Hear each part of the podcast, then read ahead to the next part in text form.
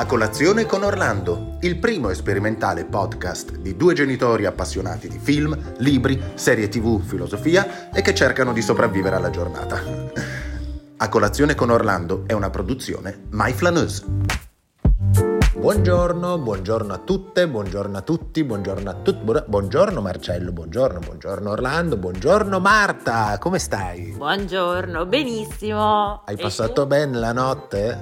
Una fantastica notte in compagnia del nostro Orlando. Orlando che ha dormito in mezzo a noi girato, mezzo nudo, russante, insomma, notte di idillio, ecco. esatto, come tutte le notti. Allora, ci hanno fatto notare una cosa molto importante, che noi avevamo preannunciato che avremmo parlato di Mrs. Maisel, no? Però in realtà non abbiamo parlato. Perché non abbiamo parlato? Semplicemente perché non avevamo visto la puntata. Esatto. Invece adesso abbiamo recuperato la terza puntata di questa ultima stagione e ogni volta che dico ultima stagione Marta inizia a lacrimare e quindi adesso attacca pure il tuo gran discorso, la tua lettera d'amore per Mrs. Maisel, questa serie tv che ti ha cambiato la vita. Ma allora, lì non vorrei troppo spoilerare su queste tre puntate perché poi magari qualcuno non le ha ancora viste, no? Questa è l'ultima stagione di quinta stagione ultima di questa serie televisiva.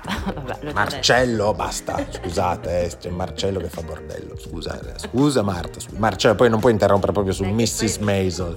Questa serie televisiva straordinaria che io l'ho definita appunto il, un po' il viaggio dell'eroina perfetto, no? Perché la storia, per chi insomma l'avesse mai seguito, di questa ragazza, siamo nel cuore degli anni 50, lei vive nel, nell'Upper East Side, um, in una famiglia di origini ebraiche um, piuttosto benestante, per, ha la casa perfetta, il marito perfetto, i bambini perfetti, tutto perfetto, è bravissima a cucinare il tacchino. Talmente perfetto che... Che tutto va ovviamente a scatafascio perché un giorno il marito torna a casa e le dice senti io non, non ci sto più dentro questo matrimonio me ne devo andare. Quindi lui se ne va, lei si arrabbia moltissimo, beve moltissimo vino e fa una cosa che aveva sempre sognato di fare perché il marito aveva questa velleità un po' di fare lo stand up comedian, andava nei locali eh, newyorkesi la sera e faceva insomma dei monologhi che in realtà gli scriveva lei ah. e quindi lei bevendo tutto questo vino entra in uno di questi locali, sale sul palco e inizia a parlare dietro a un microfono e scopre così la sua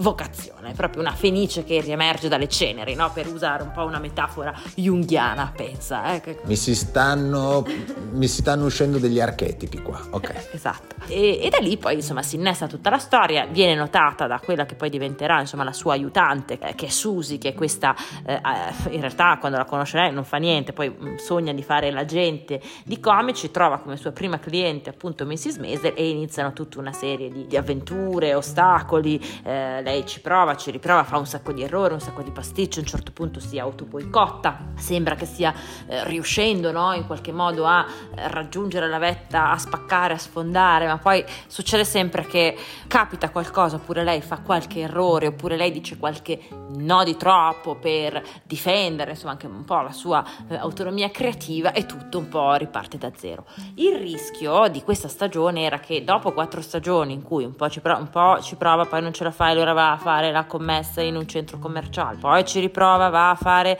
ad aprire le serate insomma di un importante eh, cantante e musicista e poi fa un grande patatrack e invece che partire per la tournée europea con lui viene lasciata a casa.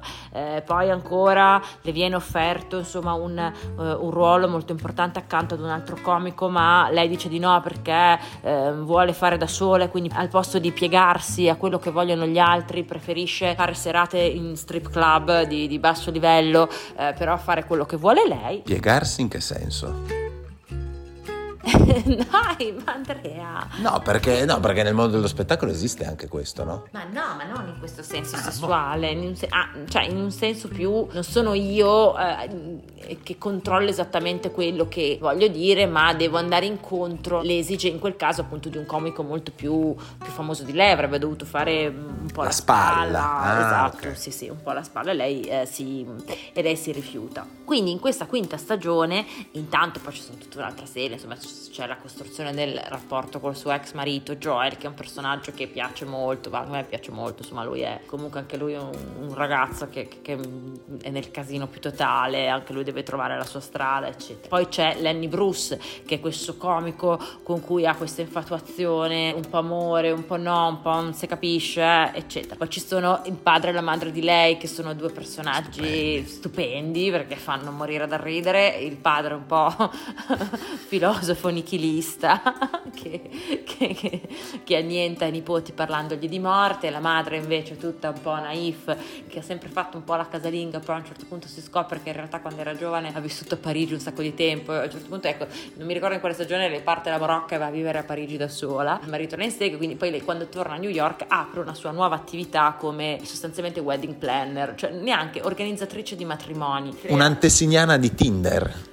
Più o meno, sì, tra Tinder e la wedding planner, tra, tra Tinder e Zomiccio, non so come, come, dire. E quindi ci sono tutti questi personaggi che ruotano attorno, che sono straordinari. Il rischio era un po' arrivare a questa quinta stagione e eh, avere, no, sai, la celebrazione, la glorificazione della carriera no, di Mrs. Maisel che alla fine ce la fa e viva e viva, no, l'eroina che riesce a portare a termine no, il, suo, il suo percorso. In realtà Amy Sherman Palladino, che è la creatrice autrice e anche regista di, di, Mrs. Maisel, ha avuto un'idea straordinaria, lei insomma e gli sceneggiatori, che è stata quella di ribaltare tutte le carte, perché la prima puntata, ecco possiamo dire questo, si apre nel 1980, dice ma perché nel 1980? Con una ragazza che va da un terapista e si capisce chiaramente che il suo grandissimo problema è stato il rapporto con la madre. Anche lei è un po' schizzata, con una grandissima passione per la matematica, per le scienze, quindi si capisce essere un genio un po' delle scienze e capiamo che questa è Esther, la figlia di Mrs. Maisel, perché un po' l'insoluto di tutte le puntate, qui ritorna alle carrozzine che dicevo nella puntata scorsa,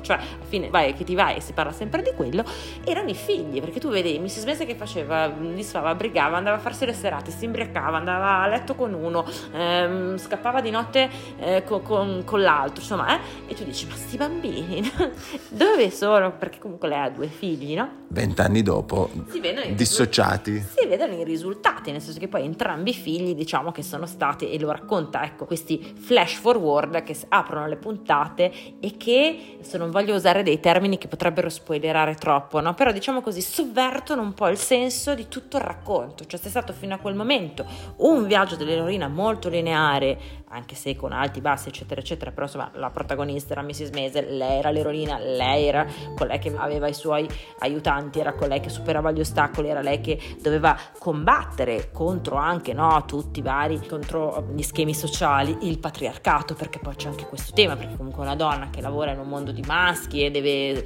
eh, combattere contro tutta una serie no, di eh, enormi stereotipi, all'ultima stagione viene tutto sparagliato perché sì, abbiamo comunque il racconto lineare perché ci sono questi flash forward che aprono le puntate e poi si ritorna al 1961 e quindi viene raccontato poi la progressione della carriera di Mrs. Maisel, ma la serie ti risponde su tutto, cioè in ogni flash forward si scopre poi vent'anni dopo come sarebbe andata, quindi scopriamo che cosa fa la figlia, scopriamo che cosa farà il figlio, anche quello fa molto ridere, apre la terza puntata, poi si scopre una notizia raggelante che non vi voglio spoilerare eh, sul suo rapporto insomma con, con Susi e, e, e, la domanda appunto è sempre quella che ritorna in tutto quello che sto vedendo e leggendo in questo periodo è si può coniugare l'ambizione con la maternità, si può essere delle grandi star e anche delle buone madri eh, fino a questa puntata probabilmente mm, probabilmente mm. sembra, sembra se c'era a un certo punto Betty Davis hai presente la, la, grande attrice c'era la figlia che a un certo punto ha scritto un libro su di lei e, e secondo me hanno preso un po' spunto da perché poi la figlia di Betty Davis scappa eh, e si va a sposare giovanissima con uno tipo mormone, va a vivere in una comunità, una roba del genere. Poi anni dopo avrebbe scritto questo libro in cui distrugge la madre. Mrs. Maisel non si arriva a questi, a questi, livelli, però diciamo che fa abbastanza riflettere. Ecco. Sì, diciamo che comunque non sono soli i figli e le figlie di queste grandi personalità che magari vengono un po' essere trascurati no? per la carriera dei genitori. La carriera poi per Mrs. Maisel la questione è che è una grande storia di un'ossessione. Per lei l'unico senso della vita è far ridere le persone e sfondare come comica, come attrice comica, come stand-up comedian. No? Quindi vuoi dire che tipo i figli appartengono un po' alla vita precedente, quella vita diciamo zucchero e miele che però non era proprio la sua? Beh, c'è una puntata in cui lei guarda i genitori e dice ma perché mi avete convinto a fare questo? Loro rispondono ma non ti abbiamo obbligato noi a fare figli. E lei dice ma se continuate a regalarmi le bambole, a dirmi no, che la mamma era il lavoro più bello del mondo, io a vent'anni li ho fatti, no? insomma ho fatto un po' quello che si doveva fare, forse non era proprio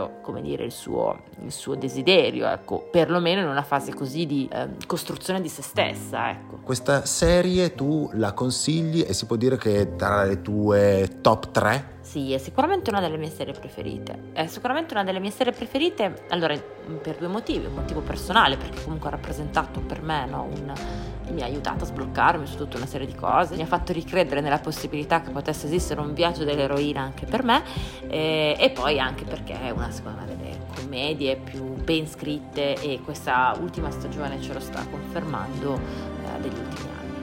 Molto bene, molto bene. Tutti a guardare Mrs. Maisel e se volete rimanere aggiornati su queste altre curiosità, riflessioni, approfondimenti di serie tv, libri, bambini, cagnolini, maternità, newsletter, podcast, caffè filosofici, seguiteci su www.myflaneuse.com. Buona giornata a tutti, ciao! Ciao! Se ti interessa seguire i prossimi appuntamenti, seguici su www.myflaneuse.com per restare aggiornati e seguire tutti gli eventi e appuntamenti dedicati a cinema, libri, film, serie tv e soprattutto Orlando.